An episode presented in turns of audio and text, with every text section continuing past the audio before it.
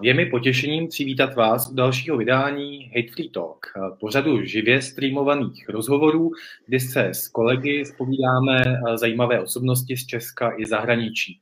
Snažíme se tak dát i vám možnost se do pořizování rozhovoru aktivně zapojit, protože své dotazy na hosty můžete psát do komentářů přímo pod živě streamované video. A my moderátoři pak některé z nich hostům za vás položíme.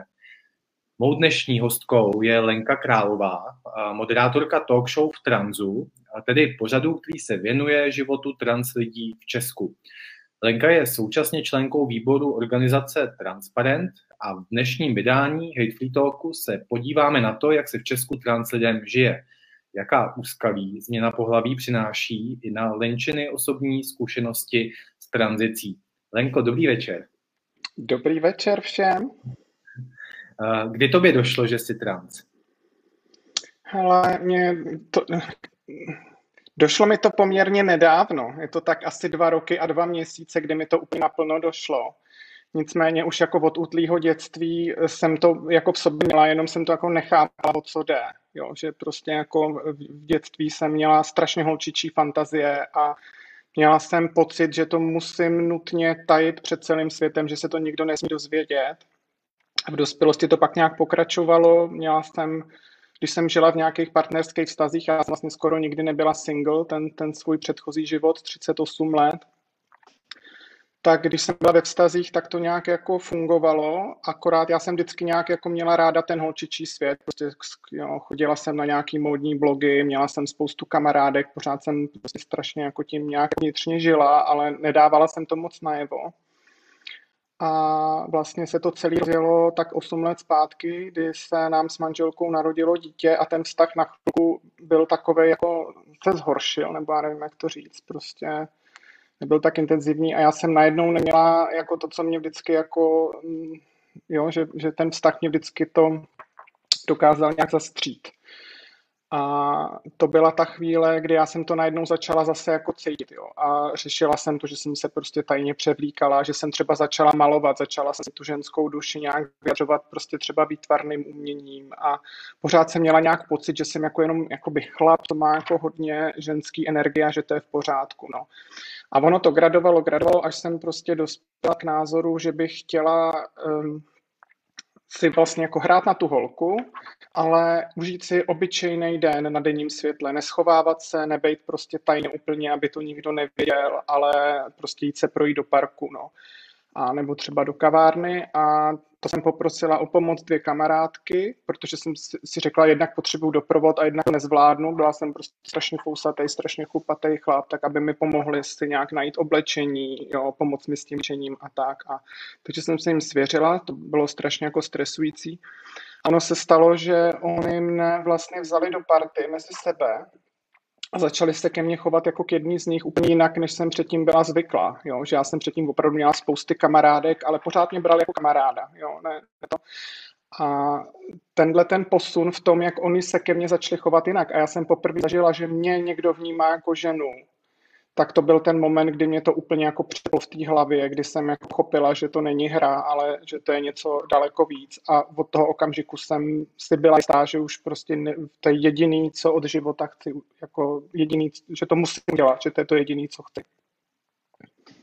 Když se vrátíme k tomu dětství, um, tak jak jak toto dítě v sobě řeší? Jako ty říkáš, že jsi to úplně asi neuvědomovala, ale nějaký náznaky tam asi byly. To tě vlastně Já napadá? jsem si myslela, že jsem divná. Já jsem si prostě jenom myslela, že jsem divná a e, e, jako v tom dětství jsem byla velmi introvertní dítě žila jsem si v takových fantazích a ráda jsem se třeba jako zavrtala pod peřinu, zavřela jsem si oči a žila jsem si nějaký svoje fantazie, jo, a představovala jsem si takový, já nevím, že třeba mám růžový kabriolet a jedeme s kamarádkama prostě na vejlet na pláž a takovýhle prostě jako asi fantazie, co mají normálně holčičky, když hrajou s barbínama.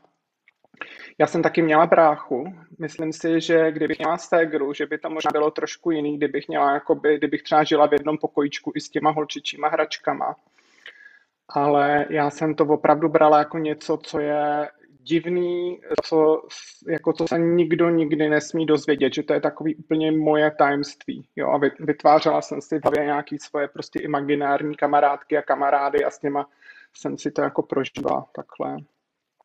A viděla jsi nějakou... nic jako netušil. Prosím. Viděla jsi, nějakou, viděla jsi nějakou cestu ven z toho? Protože když se to v sobě snažíš potlačovat a vytváříš si imaginární svět, tak to je přece takový dočasný. Jako myslel jo, jsi, mě že... to vůbec, jo, mě to vůbec jako nějak nenapadalo, že z toho nějaká cesta ven. Já jsem si prostě jenom myslela, že jsem divná, že to musím tajit a to je celý a dál jsem to nějak jako neřešila. Hmm. V tom dětství, myslím. Hmm. Jaký byl ten vztah třeba s vrstevníkama, se spolužákama? Dávali ti to nějak najevo? Jako já vím, že třeba v případě některých jiných trans lidí uh, se setkávali s tím, že jim třeba říkali, že si mysleli, že jsou jako homosexuálové nebo nadávali do buzen a podobný, podobný věci, nebo to na tebe fakt nikdo jakoby... Uh... Na mě to moc jakoby vidět nebylo. Já jsem teda v nějakém jakoby útlejším dětství, uh, jo, když jsem se pak třeba koukala na nějaký video nahrávky ze svého dětství, tak bylo vidět, že už mám takový jako pohyby a tak. A třeba můj táta, když jsem si mu vyautovala, tak mi říkal, že spousta věcí mu najednou začalo dávat smysl, když se zpětně podívá na moje dětství. Ale já jsem, no, já jsem nějaký moc problémy neměla, pak ani jako v tom teenage věku. Já jsem vlastně jednak se hodně jako kamarádila s těma holkama, ale i ty klučičí kolektivy brali mezi sebe, protože já jsem byla za prvý chytrá, za druhý vtipná. Jo? Takže jako kde jsem byla já, tam byla legrace a to mě jako to mi dávalo takovou jako vstupenku do těch obou světů a nezažila jsem nějaký prostě nějakou šikanu a něco takového, to jako vůbec. Mm-hmm. Ty jsi zmínila toho tátu, um, řešila jsi to někdy s rodičema? A teď myslím dřív třeba než potom dospělosti, nebo kdy se... Vůbec, vůbec. Já jsem si myslel, že to se prostě fakt nesmí nikdo dozvědět, že to je jenom prostě, že jsem jako strašně divná. A vůbec mě to ani na vteřinu nenapadlo, jo. A um, máma mi třeba říkala, no a jako proč, jako, teď, jako co tam bylo? Já vůbec nevím. Já jsem se snažila si to dětství nějak promítnout zpětně, a přijít na to, kde se ve mně brala nějaká jako nedůvěra, že to fakt jako nesmím nikomu říct a já jsem na to nepřišla. Jako proč? Proč jsem měla tu nedůvěru k rodičům? A jak ten coming out proběhl? Kdy? Eh, Jo, ten, takže to bylo tak jakoby zhruba ty dva roky zpátky, takže nejdřív to, jak jsem říkala, jsem to takhle řekla těm dvěma kamarádkám a tím se to startovalo. Do té doby jsem si fakt myslela, že jsem jako, že to je nějaký buď druh fetiše, nebo že prostě mě jenom baví to převlíkání, jenom ta hra na holku, ale nevěděla jsem, že to je takhle vážný, to jsem přišla k těm dvěma kamarádkám. Potom eh, jako třetí, když už, a to jsem pochopila, že to musím udělat. Pak jsem měla takový tříměsíční období, kdy jsem už tou myšlenkou v sobě žila a odhodlávala jsem se k tomu se začít vyautovávat. V tom mezi období jsem se ještě z technických důvodů vyautovala svoji kadeřnici, ke který chodím 12 let, čistě jenom prostě z technických důvodů, že si jim potřeba vysvětlit, že už nechci ostříhat. Tak jako dřív. A mm, rozhodla jsem se, že začnu vlastně v den mých 38. narozenin, že se vyautuju manželce dřív. A to, to jsem vůbec nedokázala. Já jsem se v ten den mých 38. narozenin probudila a jenom jsem brečela, úplně jsem měla šílený emoce, celé tělo se mi klepalo a prostě jsem to nedala, vůbec jsem to nedokázala. Takže jsem si ji vyautovala den potom. To dopadlo teda hodně špatně. Ona už měla nějaký jakoby náznaky, a už jsem jí i třeba říkala mezi tím, že třeba mám jakoby ty touhy se převlíkat, ale že ona říkala vždycky, já se hrozně bojím, aby ti to nějak jako nepřerostlo a to by byl prostě konec. Já jsem říkal, ne, ne, to je jenom prostě taková hra, nemusíš se bát. Jo, a ona, no, jako, jo, ale nechci to prostě vidět. Hlavně to nechci vidět. Takže jsem to dělala tajně, ale ona o tom tak nějak jako věděla, že se to děje. A tak se mi teda řekla, že to je takhle vážný, no, a to bylo hodně špatný a byl to vlastně z celého toho mého autování jediný vlastně jakoby negativní, negativní zážitek, no. A potom jsem měla takový období, který trvalo asi dva měsíce a to jsem pořád ještě byla úplně prostě fousatý, chlupatý chlap, že jsem se rozhodla, že se všem vyautuju nejdřív, než cokoliv začnu. Jo, některý lidi třeba začnou nejdřív brát hormony a třeba po roce, po dvou začnou autovat. Já jsem řekla, ne, já to všem řeknu dřív a budu mít potom takovou svobodu začít dělat věci, které jsou na mě vidět a nebudu, nebudu muset vypadat divně. A já jsem to řekla postupně. Jo. V práci jsem to řekla na takový firmní snídani, prostě ve firmě nás asi 20, tak jsem to prostě před všema řekla. Eh, a pak jsem to říkala těm lidem jednotlivě, že jsem si třeba sedla a napsala jsem eh, ráno u ranní kávy pět zpráv. Jo. Některý lidi jsem obtelefonovávala, některý zase jako na večírku a za ty dva měsíce jsem to řekla tak 200 až 300 lidem přibližně, jako jednotlivě. Jo. A Eh, no a potom jsem se už objednala, během jsem se objednala na tu sexuologii, abych, jsem chtěla ty hormony a objednala jsem se na laserposu a už jsem začala dělat ty věci, které jsou na mě vidět. A myslela jsem si, že nejdřív si od té sexuoložky nechám předepsat ty hormony, až mi to trošku ten obličej změní, tak začnu. Jo. Ale tam byla šestiměsíční čekací lhuta u mě, nebo jsem měla zrovna tu smůlu. A šla jsem teda k doktorce Fikový, protože jsem ji znala z televize a ne, ne, neznala jsem nikoho jiného, takže prostě jsem tam objednal, řekl jsem si OK, tak prostě znamení, tak prostě budu 6 měsíců čekat. A já už to nevydržela, během těch 6 měsíců jsem vlastně postupně se začala překlápět do ty ženské role. Ale dělala jsem to postupně. Tím, jak jsem byla vyautovaná, tak jsem si říkala, se za co stydět, a prostě opravdu třeba jsem měla úplně jako pánský oblečení, já jsem byla teda takový elegán předtím a prostě jsem si najednou udělala řasenku Jo, a pak za dva dny jsem trošku si něco dalšího přimalovala a pak jsem si třeba přidala náušnice a pak boty a už jsem měla takový jako polo a to trvalo třeba až tři měsíce, kdy jsem se postupně překlápila, až jsem začala nosit úplně jako dámský oblečení a ještě jsem měla krátký vlasy, neměla jsem úplně vylejzerováno, hormony jsem nebrala, jo, bylo to těžké v období, kdy to budilo tu pozornost a prostě působila jsem takovým androgenním dojmem, ale mě to nevadilo. Já jsem hlavně už nechtěla prostě působit jako chlap za žádnou cenu. Mm-hmm. Já jenom, já to vy, využiju teda eh, k trošku takový technický poznámce, že něco v mhm. tvým trošku lupe a myslím si, že to budou ty sluchátka. Uh, jenom je, jestli by nechtěl třeba zkusit přepnout uh, do mikrofonu z toho iPadu. Uh, Ale já, já se trošku, je to pořád, pořád lupe, možná jsem tady narážela na ramkem o, o, o stůl. Lupe pořád? Lupalo to v tom zvuku trošku, um, jakože to... A už ne? Teď je to možná dobrý, zkusíme to. Já právě eh, zkusím uh, přečíst. Ještě nebo... si, mi to nedá, nedaráží o náušnice, ty sluchátka. Já se totiž bojím, že když jsme to ráno testovali a já když jsem si ty, nějak ty sluchátka vyndala a nandala, tak se ten celý stream vypnul. Takže to nechci pokoušet vyndavání sluchátek. Radši. Je to asi na, náušnice. já bych uh, využil teda toho už takhle na začátku, že položím otázku nebo zakomponu otázku od Ivy Holatový, která píše Dobrý večer, jak reagovali rodiče a nejbližší přátelé. Jinak jste super krásná, chytrá dáma. Oh, děkuji jsem se na to chtěl zeptat taky. Vlastně ty jsi zmínila, že ten coming out u rodičů proběhl v pohodě, nebo že teda kromě, kromě manželky to proběhlo v pohodě. Uh, coming out pro, dopadl špatně u dvou lidí vlastně, u manželky a u dědečka, který mu to teda říkala máma, já osobně ne a jemu to potom teda trvalo asi rok, než mě přijal a už je to v pohodě s dědou úplně. Jo, myslím si, že hodně asi tam i hrálo roli, že eh, se mnou byly nějaký rozhovory v různých časopisech a tak, takže prostě mu máma přinesla nějaký časák a tam byl se mnou rozhovor, tak začal nějak asi jako vnímat, že to asi nebude až taková ostuda, jak to vypadá. S tou manželkou prostě to nedopadlo rozpod a aspoň jako rodiče fungujeme v podstatě jako docela dobře. No a jinak jako lidsky úplně prostě po 15 letech jako totální ten. A já jsem byla předtím hodně taková společenská, nebo i teďko pořád jsem. Měla jsem jako spousty přátel, chodila jsem na různé mejdany, večírky a jako o přátele jsem nepřišla vůbec o žádný.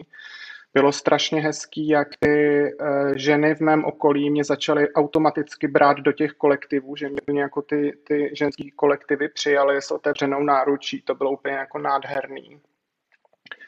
A s rodičema taky dobrý. Moje rodiče jsou rozvedený, říkala jsem to každému zvlášť. Eh, u mámy jsem byla hodně nervózní. Eh, říkala jsem mi to na lavičce v, v, v pár před Píseckým kostelem. Vykouřila jsem u toho dvě krabičky cigaret, klepala jsem se, prostě strašně, nakonec jsme si tři hodiny povídali, u toho jsme se několikrát objali a strašně musím říct, že nám to zlepšilo vztah, si, jako, si troufám říct, jo, že jsme ten vztah měli takový komplikovaný a tím se to hrozně zlepšilo. A stát to něco podobného. Tam jsem tak nervózní nebyla, u toho mi bylo tak nějak víc jedno, co si bude myslet, ale ten to taky hrozně hezky vzal. Um, právě mi řekl tohle, že, že, že jako mm, když si zpětně promítne moje dětství, že mu najednou některé věci do sebe nějak zapadají a dávají smysl. A Eh, taky se ten vztah s ním zlepšil. Cítím jako z něj nějaký takový jako úplně nový druh respektu, jaký jsem předtím jako neměla. Nevím, nevím moc, čím to je, jestli to je tím, že jsem najednou jako dcera, nebo jako co se děje. Ale je to jiný. Ten vztah se změnil a musím říct, že k lepšímu. Já právě jsem se chtěl zeptat, ty myslíš, že to je? Jestli to je třeba tím, že mm, vlastně ty rodiče třeba ocení tu upřímnost, že vlastně najednou seš tam úplně obnažená, bezbraná uh, před nima to. a vlastně, uh, je to úplně nadřeň, že jo? Je to asi jako kombinace těch faktorů, no. A svým způsobem, já jsem, já jsem si tuhle vzpomněla, prosím tě, na Jana Krause, moderátora a našeho kolegu. A uh, jestli víš, tak Jan Kraus nedávno se mu stalo, nebo nedávno, už je to asi pár let zpátky, že objevil, že se mu objevil v životě syn, o kterém nevěděl nějaký prostě člověk e, zjistil, že je mu strašně podobný, jo, že vlastně jeho máma mu dokáže jak spolehlivě vysvětlit, kdo je vlastně jeho táta, že jsou tam strašné mezery v tom vyprávění a že nějak jako se s ním zřejmě někdy setkala s tím, s tím Krausem, tak ten, ten kluk šel a prostě si nechal udělat DNA test, nebo napsal Krausovi dopis, jestli by byl tak hodný, že prostě tohle řeší, jestli by nebyl tak prostě laskavý a nedal mu prostě vzorek DNA oni udělali ten test a zjistili, že to je skutečně jeho táta. Jo, a tomu Krauzovi vlastně přišel do života vlastně jako dítě, který až v dospělosti, který vlastně do té doby neznal. A mně to nějakým způsobem přijde podobný. Jo, jakože možná, nebo mám takový trošku pocit, jako kdyby těm mým rodičům přišla do života jakoby dcera, o který do té doby nevěděli. Mm-hmm. Až takhle jakoby v dospělosti čemu, nevím, jestli to není třeba až moc intimní otázka, jo, klidně mě zastav, uh, nicméně myslím, že se zeptám na to, co zajímá um, hodně lidí, kteří se dívají. Um, čemu vedlo to, že se vyautovala uh, svojí manželce? Říkala že to nedopadlo moc dobře. Um, vedlo to jako k rozvodu, nebo jak vlastně se ten vztah potom vyvíjel, jak třeba vypadá dneska, jestli jste to zvládli nějak přestat, aspoň rovinu. Eh, mm, no, jako od té chvíle, co jsem se vyautovala, to bylo jenom špatný, jo. A um, bylo to takový, jako takový rollercoaster, chvíli dobrý, chvíli blbý. Uh, ona pak vlastně hnedko říkala krátce o tom, že to prostě nedá a že hlavně se musím co nejdřív odstěhovat, že nechce už se mnou žít jako pod jednou střechou, že to prostě nechce vidět ten, ten přerod a tak. A um, jak to říct, teďko jsme ve stavu, že přátelé nejsme, jako nezdílíme spolu jako svůj život a ne, neptám se, když jí volám, tak se jí neptám, jak se má, ona se neptá mě, jak se mám, jo, ale řešíme spolu čistě jenom to rodičovství. A tam teda máme schodu, musím říct, že tam jako uh, máme prostě ten jeden společný zájem a na tom jednom společném zájmu jsme schopní prostě kooperovat a spolupracovat. Ale jinak asi nevím, jestli, jako myslím si, že přátelé už nikdy nebudem, bohužel.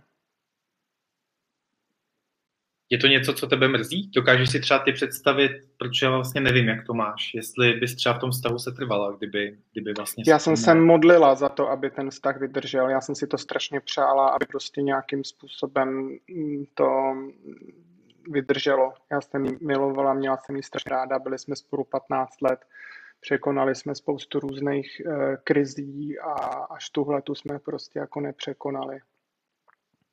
Já jsem si strašně přála, aby nějak jako um, no, jak to říct, aby, aby, mě, aby ta její láska byla ke mně jako k člověku a ne k tomu muži, jakoby, no, ale jako ona mě měla ráda jako toho muže, takže bohužel.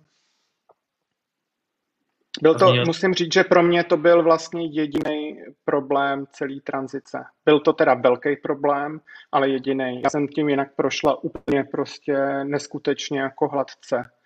Úplně, ne, ne, fakt jsem nenarážela vůbec na žádné překážky a problémy. Šlo to úplně jako po másle a jenom na tuhle tu jednu jedinou výjimku. Tady zrovna teď přidala otázku Monika Cholenská, která se ptá, jestli se může zeptat na reakci dítěte. Um, já vlastně k tomu jenom přidám, um, jestli se nějak uh, ten tvůj vztah k synovi změnil, nebo jeho k tobě, nevím, jako jestli úplně můžeš mluvit za něj, uh, nicméně jak ten vztah vlastně, jak on to přijal, nebo jestli... Jo. Já s tím trošku jakoby mám problém jakoby mluvit za něj, nechci jako mluvit za jiného člověka. Synovi je teď 8 let, v době, kdy se to dozvěděl, tak mu bylo 6 let. Uh,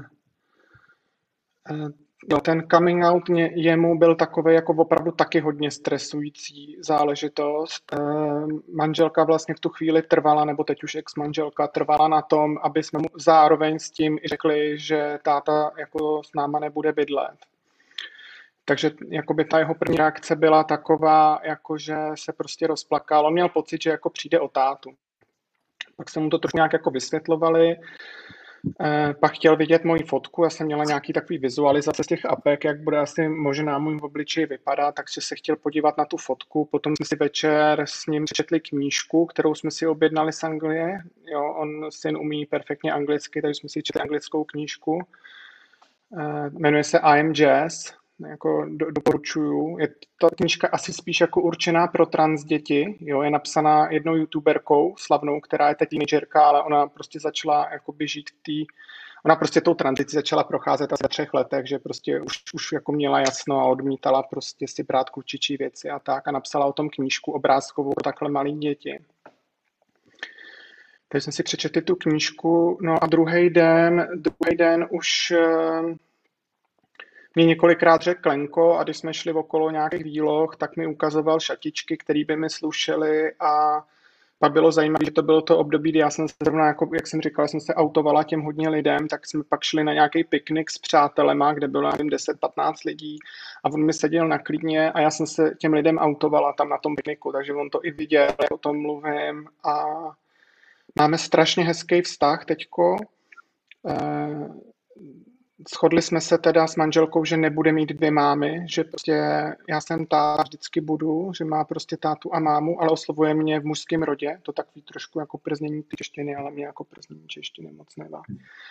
A e, říkám prostě, tati viděla stále něco a takhle, jo, nebo tati mohla bys a Mám strašně rád, trávíme spolu hodně času, kvalitně prostě jezdíme na vejlety, stavíme si jo, stavebnice a ještě vlastně, co je takový zajímavý, co tak jako od těch, jako od něj ze školy, že eh, je tak jako pyšný, že táta youtuberka, to se mu jako líbí.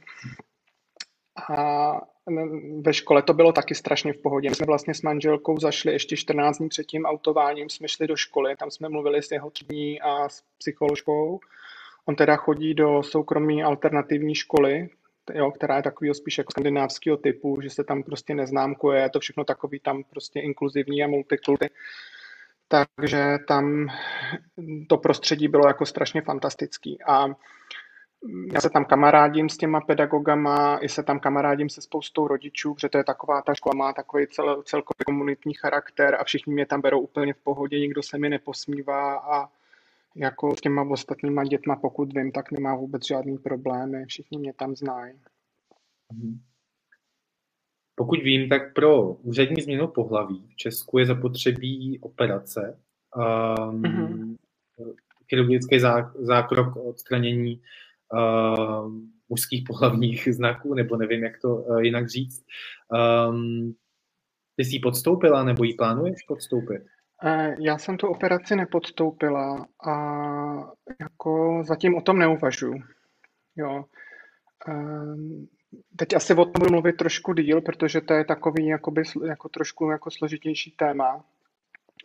Eh, nejdřív jako k těm zákonům. Eh, Česká republika teda vyžaduje sterilizaci, vyžaduje znemožení reprodukční funkce eh, jako jedna z posledních zemí v Evropě. Dokonce Evropský soud pro lidská práva několikrát České republice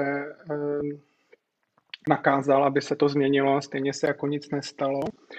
Existuje takový mýtus, že je potřeba si jako nechat přeoperovat ten pohlavní orgán. Jo? Je to taková v té v, v široké veřejnosti zakořeněná představa, že prostě holčičky mají pipinky, kluci mají pindíky a prostě ti správní jako transexuálové, což tomu se taky dostaneme, to není úplně super slovo, tak e, touží potom se přeoperovat. Jo? Že to je to, o co jde, o, prostě o to, o to přeoperování se. Eh, je pravda, že spousta trans lidí má opravdu dysforii z toho pohlavního orgánu, že ho nesnesou a že potřebují se jako operativně změnit, aby um, se prostě cítili šťastný. Jo. Ale neplatí to pro všechny. Jo. U trans mužů si troufám říct, že dokonce většina z nich o té operaci neuvažuje. U trans žen většina ten penis nechce, ale znám kromě sebe i několik dalších, který prostě taky si říkají, že to jako není potřeba. Uh, ještě um, prosím, důležitý říct, že nevylučuju, že eh, jak budu brát ty hormony a prostě bude postupovat celý, že změním názor, že mi ten penis začne vadit. Jo. Rozhodně to není tak, že bych se nějak jako vzrušovala, byla nadšená z toho, že jsem jako žena s penisem. Mně to je spíš úplně jedno. Mě to nějak jako nezajímá. Jo. Já to, co má mezi nohama, tak nikdo nevidí a pro mě jsou důležité ty věci, co vidět jsou já jsem začala brát ty hormony a prostě nějak jsem zjistila, že ta dysforie ode mě odešla a že se cítím šťastná a že jsem spokojená sama se sebou a že mi k tomu stačí hrozně málo, prostě být nadpozemsky krásná. Potřebuju prostě eh, nutně jako, jo, abych se jako ujistila o svém jako ženství, tak si nemusím jako šahat kvůli tomu mezi nohy. Tak mm, asi je důležité říct, že se mi nepřeklopila ta uh, orientace, že jsem pořád na ženy a tudíž to tak, jako by, kdybych asi byla na chlapi, tak to budu řešit trošku jinak. Mm-hmm. Takže prostě není pravda, že trans lidi prostě všichni toužejí po tom se nechat jako přeoperovat. Jo, to rozhodně pravda není. Je nás nějaká část, která prostě potom nějak netouží a vlastně celý, celý jakoby princip je, že dospět do toho stavu té spokojenosti. Jo. Já jsem do toho stavu té spokojenosti dospěla a ještě ke všemu jsem nikdy na žádné operaci nebyla, ani jsem vlastně nikdy nebyla v nemocnici, ani jsem nikdy neměla nic zlomeného, vlastně se toho bojím a k tomu, co má mezi nohama, cítím nějakou takovou jako byl hostejnost. Jo. No a teď vlastně ten mýtus, že uh, ten zákon vyžaduje právě, že když si necháš jako tu pipinku nebo toho pindíka, takže prostě dostaneš jakoby tu, to F v té občance nebo to M. Jo, co ti prostě úředně změní to pohlaví. Nicméně není to pravda. Pravda je, že pojišťovny tyto operace hradí trans lidem, což je super, protože vlastně opravdu značná část z nich má tu dysforii s tím pohlavním orgánem a je to správně, že to pojišťovny hradí. Nicméně ten zákon pro tu změnu toho úřední změnu pohlaví vyžaduje pouze znemožení reprodukční funkce. To je prostě úplná jako šílenost. Tam ten zákon opravdu jenom vyžaduje to, aby náhodou trans lidi neměli děti, protože pak by se úplně jako zhroutil Matrix, jo. Že prostě by najednou děti měly dvě maminky, třeba úplně jim by schořely všechny databáze a prostě jako půlka zákonů by přestala fungovat a prostě jako Sodoma Gomora. Takže čistě teoreticky v mém případě by stačilo, kdybych si nechala odebrat varlata. Nestačí vasektomie, protože to není nevratná operace, abych musela prokázat, že jsem se nevratně prostě zbavila reprodukční funkce. A dostala bych normálně to F do občanky a mohla bych si nechat penis. Tomu státu je úplně jedno. Fakt jenom jemu, tomu, tomu zákonu nebo tomu státu jde fakt jenom o to, abychom neměli děti jako o nic jiného co pro tebe je teda to ženství? Ty jsi to jako trošku naťukla, jo, ale že jako, když to vezmu z pozice běžného diváka, posluchače, um, tak vlastně si představím, že, že žena prostě ten, nebo že ten penis není součástí toho ženství. Um, tak jak, Hele, jak, jak se to, jako, no jasně, je to, je to prostě celý vlastně o tom nastavení mysli. Jo, je to mhm. celý jenom o tom nastavení mysli, o tom mindsetu. Jo. To znamená, ehm, prostě dám takovou jenom prostě řečnickou otázku, když prostě voják ve válce přijde o pohlavní orgán, že mu ho někdo ustelí, tak jako bys od toho okamžiku jako není mužem, jo, nebo prostě jak se to jako, jako definuje, jo. My jsme prostě, my trans lidi máme prostě tu, tu věc, že eh, my máme jako kdyby nějaký těla a naše duše s nima nejsou v souladu, jo že se vlastně jako vnitřně cítíš jako žena, ale prostě toto to tělo je nějakým způsobem musí teď jakoby co s tím, jo. Pro mě jako je důležitý to, jak já se cítím, jak já sebe vnímám a, a to, to je jakoby to důležitý. Teďko, eh, v tom kontaktu s tím okolím, jo, ono jako to slovo muž a žena nemá vlastně úplně jako jasný definice, ono záleží na kontextu, jo.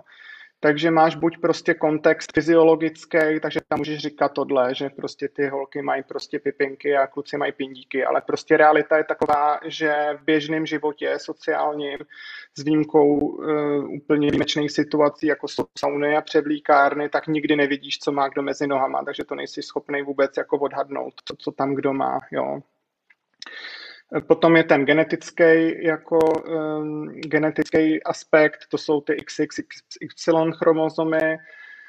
Zase u obou, u toho fyziologického, u toho, u toho genetického existuje takzvaný intersex, což jsou jakoby lidi, kteří to mají jinak. Jo? Že nemůžeš to úplně takhle jako přesně rozdělit do dvou škatulek, protože i, i, i co se týče chromozomální výbavy, tak jsou lidi, co mají třeba čtyři chromozomy, jo? že mají XX a XY současně a jako to tělo je schopný produkovat z toho bílkoviny a normálně funguje a přijde se na to až třeba úplně při nějakým krevním testu, úplně náhodou. Jo? Nebo jsou lidi, co fyziologicky nemají ty pohlavní orgány třeba vyvinutý, nebo je mají nějak jinak, prostě spoustu různých takových výjimek.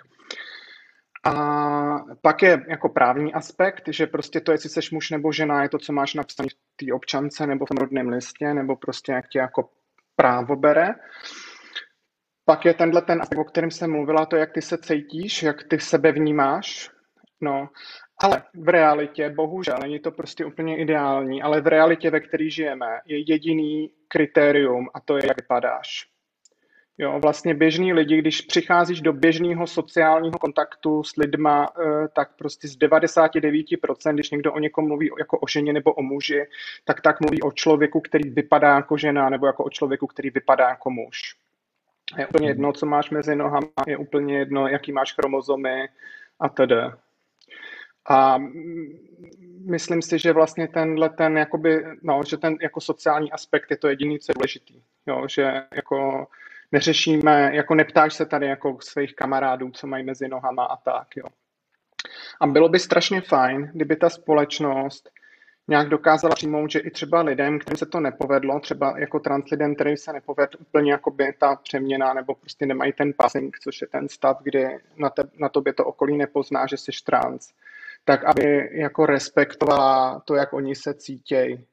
Jo, oni tím nikomu neubližujou, oni za to nemůžou, oni se s tím narodili, oni s tím nějakým způsobem bojujou já říkám, a není to úplně jako, uznávám, že to není úplně ideální slovo, ale že to je takový jakoby handicap svým způsobem a e, prostě bylo by hrozně hezký, kdyby to okolí si z nich nedělalo legraci, kdyby je prostě neponižovalo za to, nebralo je, že jsou to nějaký úchylové, ale kdyby prostě se k ním chovalo hezky a respektovalo ten rod, kterým oni se chtějí jako prezentovat, bylo by to strašně fajn.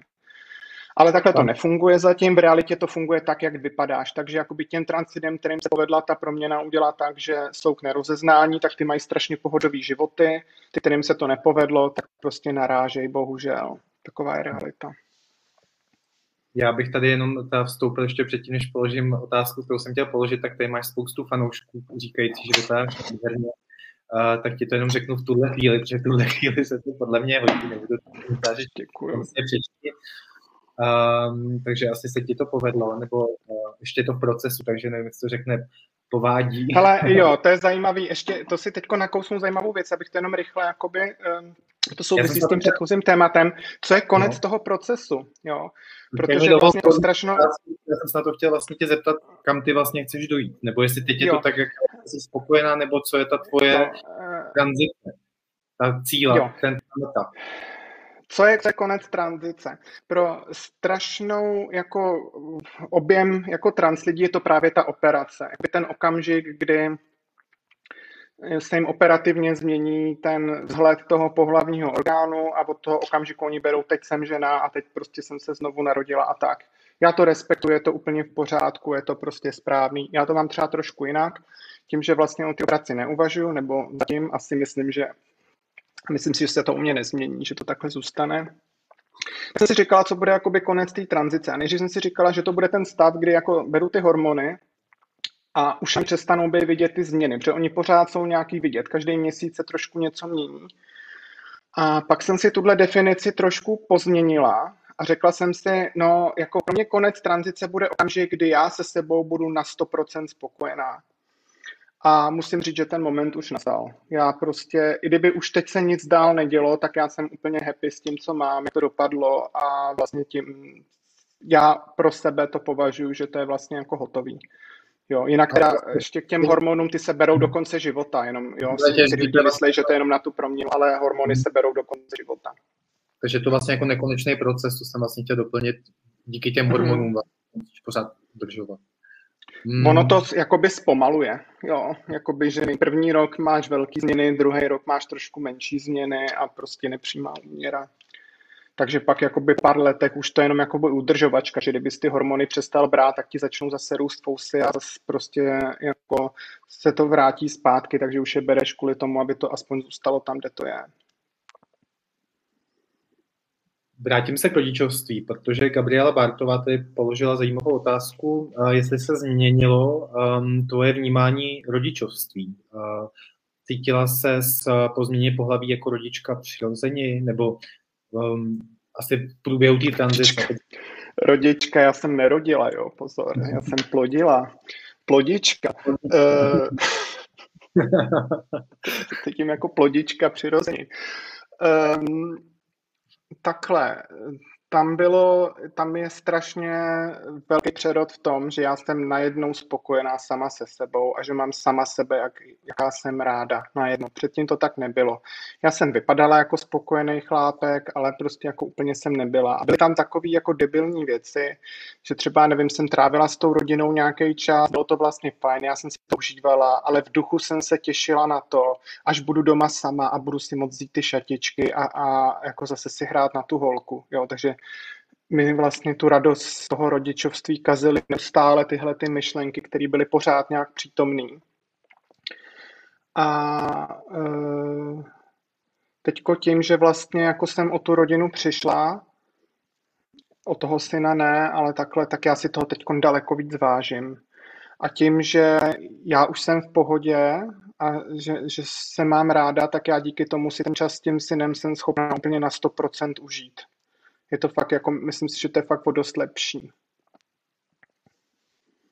Hmm, přijímá česká společnost trans lidi? To je jako zajímavá otázka, jo. Já si mysl, těžko říct. Um, Protože samozřejmě můžeš si číst diskuze na novinkách, jo. Já jsem třeba byla hrozně překvapená, že tady, když, si dá, když jste dávali na Hate Free tady reklamu na dnešní eh, rozhovor, takže se tam řešila hlavně hostka a že se tam neřešili žádný hejty vůči trans lidem. Pak, pak, když jste je teda nějak intenzivně nemazali, což je taky Nemazali. možný. Nemazali. Mně se to teda neděje, to je zajímavé. Já jsem jakoby dala x jako rozhovorů a jakoby samozřejmě, když jsem dávala třeba rozhovor na seznam, tak se tam ty hejty objevily, ale jakoby na tom třeba mým YouTube kanálu a tak, to se dá napočítat na prstech jedné ruky za celou tu dobu, to dělám. Jo, fakt jich bylo hrozně málo. Co vím ve svém okolí, tak strašně záleží na sociální bublině. Já teď znám těch trans lidí opravdu hodně a znám lidi, kteří neměli vůbec žádný problémy, tak jako já s nikým, nebo jako s výjimkou té manželky. A měli plnou pohodičku v práci nebo ve škole nebo prostě mezi přátelema.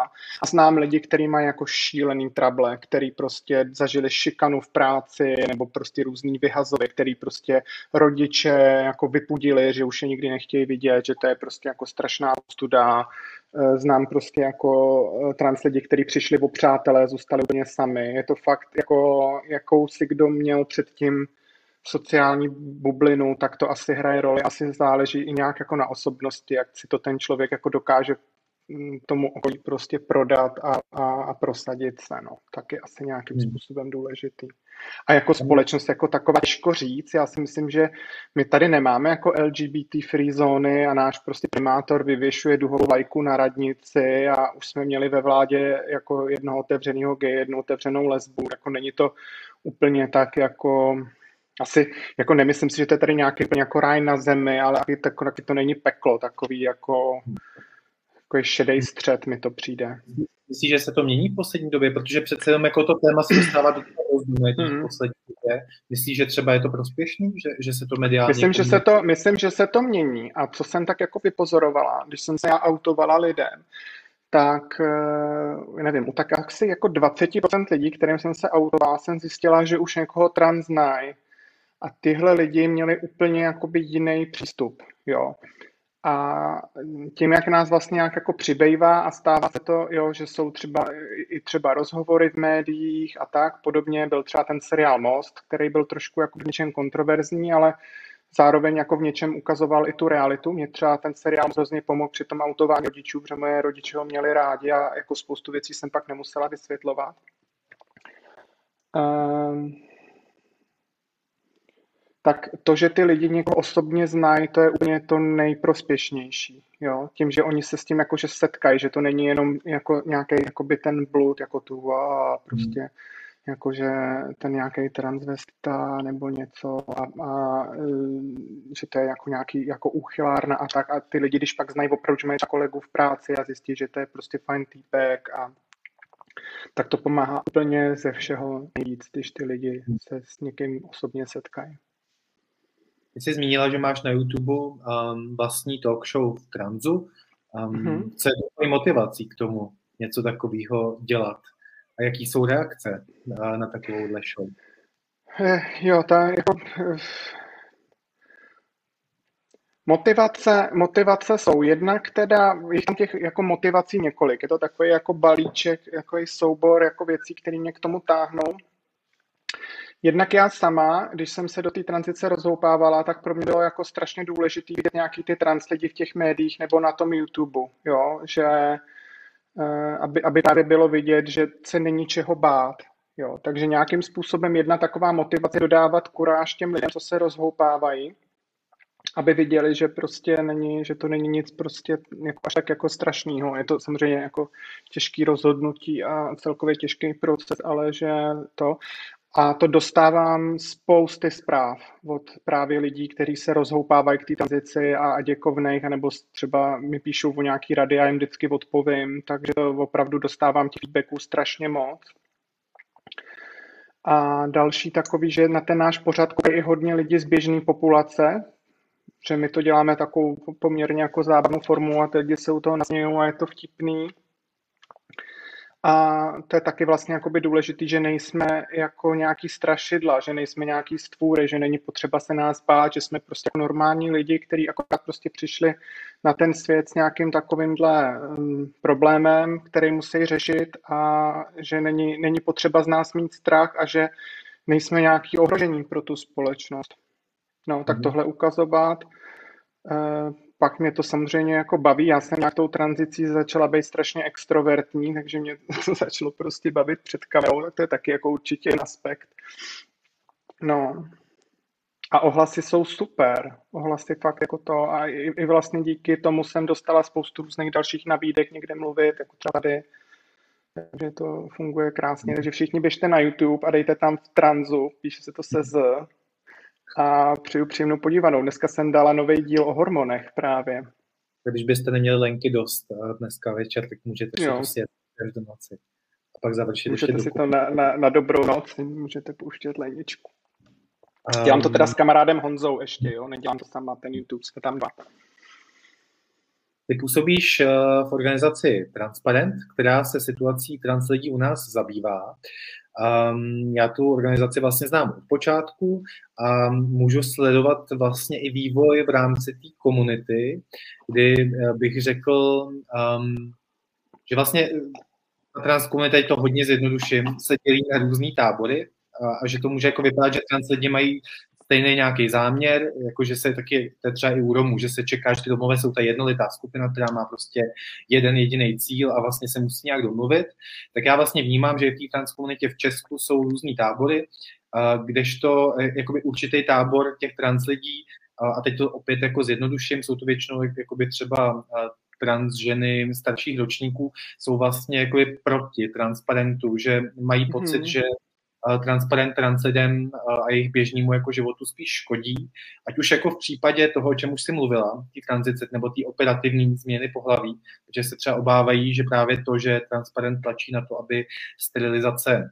nebyla nutná ke změně, úřední změně pohlaví, tak se bojí toho, že to přestane pojišťovna proplácet, což by samozřejmě pro spoustu lidí byl velký problém. Ale současně taky to, že mají pocit, že protlačujete různé novoty typu rodící muži a, a tak dále. To jsou, to jsou jakoby uh, reální kritiky, který zachycují. To není jako něco, co bych si mm-hmm. uh, vymýšlel. Tak jenom uh, by mě zajímalo, jak se vlastně k tomu stavíš, nebo stavíte k téhle kritice, jak se s tím opatřujete, něco na tom třeba není pravdy, že třeba v nějakých ohledech můžete jako škodit um, transkomunitě.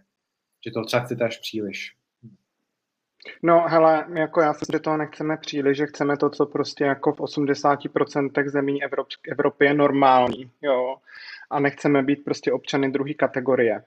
Tohle to, o čem mluvíš, tady, tady opravdu existuje, nicméně jako zase jako statisticky, ona to je taková jako holubí letka několika málo takových jako starších tetek, jo. On to zase asi nebude úplně až tak jako, ale oni jsou hodně hlasitý, to je pravda. Eh, udělali třeba dokonce eh, udělali petici a poslali ji poslancům do parlamentu a tu petici podepsalo pět lidí, jo, takže prostě úplně jako boží. Eh, co se týče téhle kritiky, no tak já už jsem to tady říkala, ten jako stát už teď hradí operace, který ten zákon nevyžaduje. Jo, takže prostě představa, že jako tím, že nebudou ty sterilizace povinný, přestanou pojišťovny něco hradit, mi přijde úplně nesmyslná, protože teď pojišťovny hradějí plastické operace, hradějí ty vaginoplastiky, faloplastiky, opravdu jako eh, kosmetické operace, které eh, ano, s tou sterilizací souvisí, protože když si uděláš plastiku, tak zároveň jako přijdeš o varlata, takže s tím ta sterilizace jde ruku v ruce, ale není to to, co ten zákon vyžaduje. Jo, takže já bych se toho vůbec nebála. Jestli s tím a... že vnímaný možná právě i z té neznalosti, jak ty jsi vlastně popisoval, že není potřeba podstoupit tu operaci, tak jenom jako, že to je teď vnímaný jakoby nevyhnutelný, jakoby z pozice třeba té pojišťovny. V momentě, kdy to nebude potřeba, um, tak to třeba už nevyhnutelný nebude a třeba ta pojišťovna by to nemusela chtít platit. To myslím, že já teď jakoby říkám... Jakoby v české zemi se může stát úplně jako cokoliv, jo.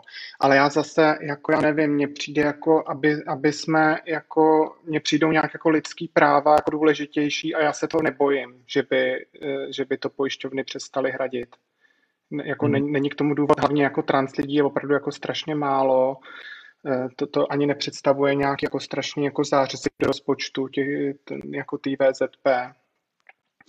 Takže um, tam, tam jde spíš i o takový ty, že prostě jako, eh, že jo, je tady, nějaký, je tady nějaká taková ta tradice, jo, my třeba v Transparentu se snažíme vymítit slovo transexuál, jo. Vlastně no. i, se, i se tomu ve světě se tomu už neříká ani transexualita, ale genderová dysforie, Jo. No, protože to slovo v sobě obsahuje sex a jako implikuje, že to je strašně jako sexuální problém a on je to fakt jako sexuální problém jenom jako z úplně malý marginální části. Ve skutečnosti je to spíš psychologický problém. My jako trans lidi si chodíme na konzultace k sexuologům, ale jo, já vím, že sex znamená zároveň pohlaví, ale prostě to slovo tohle implikuje, jo, že prostě jako se jedná o, o cosi sexuálního, ale přitom vlastně jako já v tom třeba vůbec jako ten sexuální prvek tolik nevnímám. Jo? Pro mě jako to ženství jako se neredukuje na, na, na pohlavní funkci ženy. Jo? Pro mě jako by je to ten život celý, to, co děláš jako eh, od rána do večera, ten běžný život. Takže jako by tohle slovo to, ale Eh, tyhle ty starší generace, ten pocit, když jsi teda jako ten správný transexuál, tak musíš prostě jako tu operaci, protože to je to správný, protože pak jako opravdu jako to tě změní, toto jako a fakt to jako není, není to jako úplně nutný. Mně se jako možná, nebo aspoň jak já sbírám takhle ty, eh, nebo sbírám, nezbírám, spíše tak jako registruju ty ohlasy, um, tak myslím, že se třeba tahle ta skupina lidí bojí i jako ohlasů veřejnosti, že mají pocit, že třeba... Jo, jo, oni, oni třeba, jo, že, že, že, že prostě ženy ve sprchách, jo, že prostě ženy prostě žena s penisem přijde do sprch, tak jako, že to vlastně no, poškodí, a... poškodí vlastně tu trans komunitu. To myslím, že jako jedna no, z těch... A jako já jsem žena s penisem, byla jsem ve sprchách a znám další ženy s penisem, a co byly ve sprchách a je úplně jedno, jaký zákon, to se děje už teď úplně prostě běžně.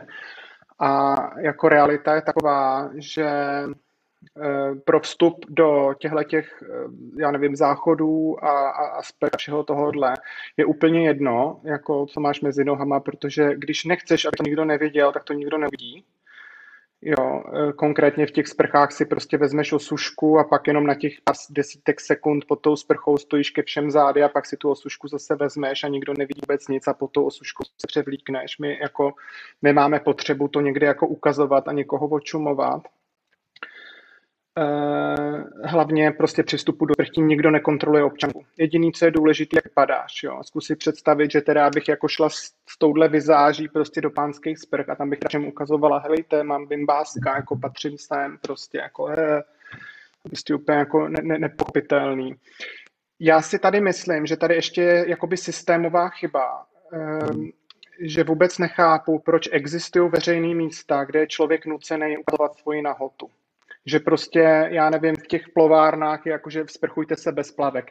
Když je tam sprchujte se bez plavek, tak podle mýho by měl být zákon stavební, že, ten, že to zařízení nebude možné skolaudovat, pokud sprchy nebudou mít zavírací kabinky. Stejně tak, jako máme kabinky prostě na záchodech, tak jako nechápu, proč prostě nemůžou mít jako sprchy kabinky, to beru úplně jako fail, protože si myslím, že se to netýká jenom trans lidí. Myslím si, že i jako existuje spousta lidí z té běžné populace, kteří nejsou spokojení se svojí nahotou nebo s jejich tělem, jak vypadají a že jim to je nepříjemný, jako se někde v nějakých sprchách ukazovat, byť jako eh, to je před tím jakoby stejným pohlavím ale nechápu prostě, proč je to takováhle tradice, že existují takovýhle místa, kde jako musíš ukazovat nahotu. Hmm. Abys mohl jezdit na to bogánu potom v akvaparku, jako eh, přijde mi, že tam je spíš tenhle ten, jako že, by, že by vlastně stačilo strašně málo, stačilo by těm sportovištím nakázat, že musí tam dát prostě přepážky, laminátový a hotovo. Když, abych se dostal k transparentu nejenom v tom, že budu říkat, že to existuje nějaký problém v rámci komunity, tak um, co dělá transparent uh, prospěšnýho? Co vlastně... Transparent dělá spoustu prospěšných věcí. Um, jedna z takových, tak jak já jsem ten transparent vlastně našla, byly podporné skupiny. To je věc, kterou transparent pořádá každý měsíc, někdy dvakrát do měsíce, někdy jednou.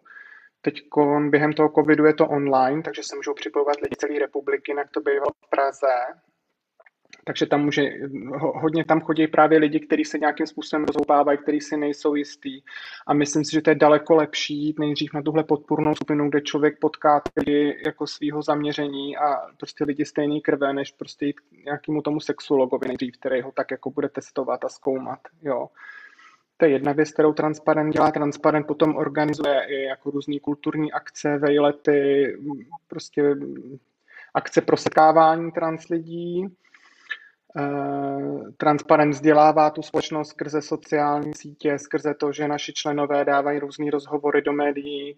Transparent dělá výzkumy ve spolupráci třeba s Národním ústavem duševního zdraví, tak se dělají výzkumy o tom, jak se k lidem chovají třeba profese ve zdravotnictví nebo psychologové.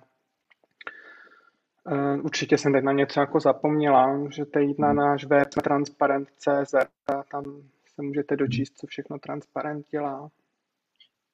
Já jenom se vrátím ještě, protože nám tady přistal vlastně zajímavý komentář uh, od Kateřiny Vaňkový uh, k tomu, co, o čem jsme se bavili předtím, což byl ten jakoby rozkol, já nevím, jak možná nazývám moc drsně, um, jako v rámci té komunity, um, kdy Kateřina Vaňková píše, že ale tohle, tento přístup inherentně invaliduje nějakou reputaci, se kterou fungují právě ty transženy starší generace um, jestli tomu správně rozumím, tak um, že to vlastně jakoby jako vylu, vy, vlastně, vlastně vylučuje, jo? že vlastně ten jejich, že jestli, jestli to, že to vlastně schrnujeme ze stolu, ty jejich obavy není je jakoby nějak se nesnažíme diskvalifikovat, zesměšnit. Um, ne, nesnažíme, vlastně... protože to že, to, že byly nepovinné sterilizace, neznamená, že když někdo tu operaci chce, takže ji nemůže podstoupit, či nebude mít hrazenou. Jo, to je jenom, že naopak oni se snaží pro část jakoby těch trans lidí to udělat těžší. Jo, my ne, ne, když by byly ty nepovinné sterilizace, tak jim to na právech neubere vůbec nic. Jako, oni si budou žít úplně stejným způsobem jako doteď. Jo. A je to v pořádku, já to, já to chápu, já mám spoustu jako přátel uh, mezi transženama, který ten penis nesnesou, aby na té operaci nebo na nich, nebo teď na ní čekají, kvůli covidu se to jako prodlužuje a je to úplně v pořádku, je to validní, ale zároveň to neznamená, že prostě, když já to takhle nějak cítím, že to tak musí mít prostě všichni a že to takhle bude povinný, jo. Mm. A je to hlavně, pozor, je to písmenko v občance, je to fakt jenom prostě jako úředničina. A my chceme kvůli prostě úředničině, aby jako znemožňovat lidem reprodukční funkci a nutit je do prostě operací, do prostě řezání skalpelem, jenom kvůli prostě písmenku v občance, to je prostě úplně šílený. Vlastně vem si už jenom to, že to tam píšem, jakože, jakože v těch dokladech se píše to pohlaví, jako proč, jo, třeba v Holandsku to zrušili. V Holandsku už v dokladech nemáš napsaný pohlaví vůbec. A vlastně koho to zajímá, tam jako nemáme v občance napsaný vyznání a rasu a takovýhle věci, už se tam jako nepíšou, tak jako proč se tam musí psát tohle, proč to vůbec jako je téma vlastně, proč nestačí, že jsi člověk a máš jméno, jo. Hmm. Hmm. Já jsem se ptal na něco trošku jiného, ale přistávají nám tady uh, další a další komentáře. Uh, jedna je Máme právě minut. Od, od Sabin Ďábl, um, která se ptá, kde bereš tu jistotu, že pojišťovny to nepřestanou hradit. Jo, což, což vlastně, to, je to nějaká reálná obava, uh, kdy vlastně my nemůžeme vědět, jak to vlastně dopadne. Pokud by to bylo tak, jak vlastně třeba transparent, nebo ty, ty vlastně zastupuješ, uh, kdy, hmm. kdy to vlastně... Jo, tady Sabine je zrovna jako líderka té holubí letky, o který jsem mluvila před chvilkou, takže zdravím. A jistotu neberu, no, samozřejmě. Jako by tu jistotu nemáme ale jakoby nutit eh, jako kvůli hrazení, jako kvůli tady nějakému stavu, který je teď, jako nutit lidi do operací, který ty operace nechtějí a neumožňovat jim tohle, když to prostě ve zbytku Evropy je úplně normální, jo, prostě uh, hmm. a jistotu samozřejmě nemám, jako jsme Česká republika, může se stát cokoliv, jo, záleží na výsledku voleb, no. Hmm, já vím, že Transparent má taky uh, skupinu, kde se vlastně spíš asi pro rodiče, který jakoby to řeší vlastně um, to, že třeba by mohli mít dítě, který je trans. Um, tomu, tomu se vlastně stahuje dotaz tady Moniky Cholenský, uh, která se ptá, jestli je možné, aby rodiče poznali u svého dítěte, že s ním se něco děje už jako v dětství, um, nebo jestli to dítě to vlastně může zakryt tak moc, že ten rodič Eh, to nepozná. Jaký jsou třeba ty vaše zkušenosti, když se setkáváte s různýma příběhama eh, těch rodičů a jejich dětí? dá jo, se to je pravda, já se, já se jako vlastně moc za tu dobu nesetkala s rodičema trans dětí. Já jsem v nějaký ty komunitě a znám se s dospělejma trans lidma. Znám eh, několik um, transholek, který začaly s tou tranzicí brzo, jako v nějakých třeba 16 brát ty hormony, 15 a tak. A takhle vyloženě jako rodiče trans dětí přímo jako neznám. Takže vlastně jako nevím. A jak jsem říkala, ten svůj jako příběh, já jsem to strašně tajila a nevím proč. Jo, na mě opravdu jsem přesvědčená, že na mě ty rodiče nemohli nic poznat. Ale já nevím, proč jsem to jako nějak nedávala najevo. A pak znám ty, jako jenom jako z médií ty příběhy těch dětí, který prostě už jako odmítají, jako že prostě holčička si odmítne brát jako holčičí šaty už úplně prostě ve čtyřech letech a říká, že je kluk a, a prostě trvá na tom a oni když budou zkoušet cokoliv, tak to prostě nebude fungovat. Mm-hmm. Fakt nevím, jako u některých se to asi takhle dá poznat toho chování a u některých prostě ne a nevím proč. Mm-hmm. Zbývají nám dvě minuty. Um, já bych asi zakončil uh, ten náš rozhovor uh, tady otázkou, uh, kterou položila Johanka Slunečnice, která tě zdraví a krom toho, že tě sluší, se ptá, jestli bys chtěla potkat partnerku. Uh, já se tím spíš položím otázku, jestli si díky tomu, co se ti vlastně stalo, že to dopadlo tak, jak to dopadlo a v tom tvým osobním životě, jestli si na tu lásku nezanevřela a, a, a jestli, jestli prostě uh, doufá, že to třeba... Uh, já, jsem, já jsem na tu lásku nezanevřela. Uh, já jsem se dokonce strašně zamilovala do kamarádky a trvalo to rok. A bylo to takový jako složitý, protože prostě ona vzdorovala a ne to, ale jako trávili jsme spolu spoustu času a bylo to takový hezký a vždycky mezi náma bylo tak nějaký jiskření a vždycky, když to už jako vypadalo, že to v něco přeroste, tak ona couvla až prostě jednoho dne to jak vybuchlo, bylo to úplně nádherný a ona pak stejně couvla druhý den, takže já jsem byla úplně jako zdrcená, takže se mi jako povedlo naplnit nějaký rok, rok eh, dlouho trvající tužby a pak se to stejně jako rozsypalo jako domeček z karet, takže aspoň mi to překrylo ten, aspoň mi to překrylo ten,